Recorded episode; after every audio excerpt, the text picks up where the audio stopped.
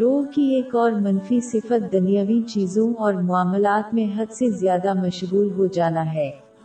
اگر یہ کسی کی ضروریات سے ہٹ کر کیا جاتا ہے تو یہ آخرت کی تیاری سے ان کی توجہ ہٹا دے گا۔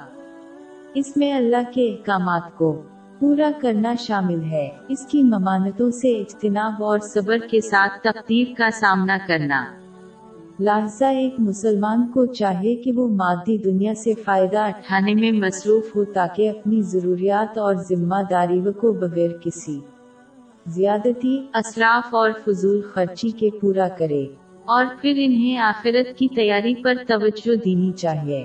جو کوئی اس حد سے تجاوز کرتا ہے وہ حضور نبی اکرم صلی اللہ علیہ وآلہ وسلم کی نصیحت کے خلاف ہے جو سنن ابن ماجہ۔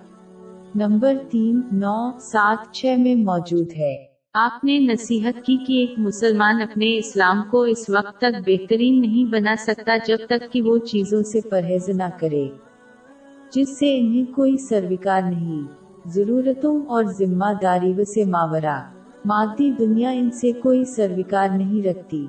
روح کی منفی خصلتوں میں سے ایک اپنے اعمال صالحہ کو لوگوں پر دکھانا ہے۔ مسلمانوں کو یہ سمجھ لینا چاہیے کہ اگر وہ لوگوں کی بھلائی کے لیے کام کریں گے تو انہیں اللہ کی طرف سے نہ دنیا اور آخرت میں کوئی اجر ملے گا۔ درحقیقت سنن ابن ماجہ نمبر چار، دو سفر تین میں موجود حدیث کے مطابق ان لوگوں کو قیامت کے دن کہا جائے گا کہ وہ ان لوگوں سے اپنا اجر طلب کریں جن کے لیے انہوں نے عمل کیا جو ممکن نہیں ہوگا۔ درحقیقت اللہ کی نافرمانی کرتے ہوئے لوگوں کو خوش کرنا بے وقوفی ہے۔ کیونکہ لوگ اللہ سے ان کی حفاظت نہیں کر سکیں گے۔ جبکہ اگر کوئی اللہ کی اطاعت کرے گا تو اس پر نہ دنیا میں اور نہ آخرت میں لوگوں کی ناراضگی اثر کرے گی۔ خواہ یہ خدائی تحفظ ان پر ظاہر نہ ہو۔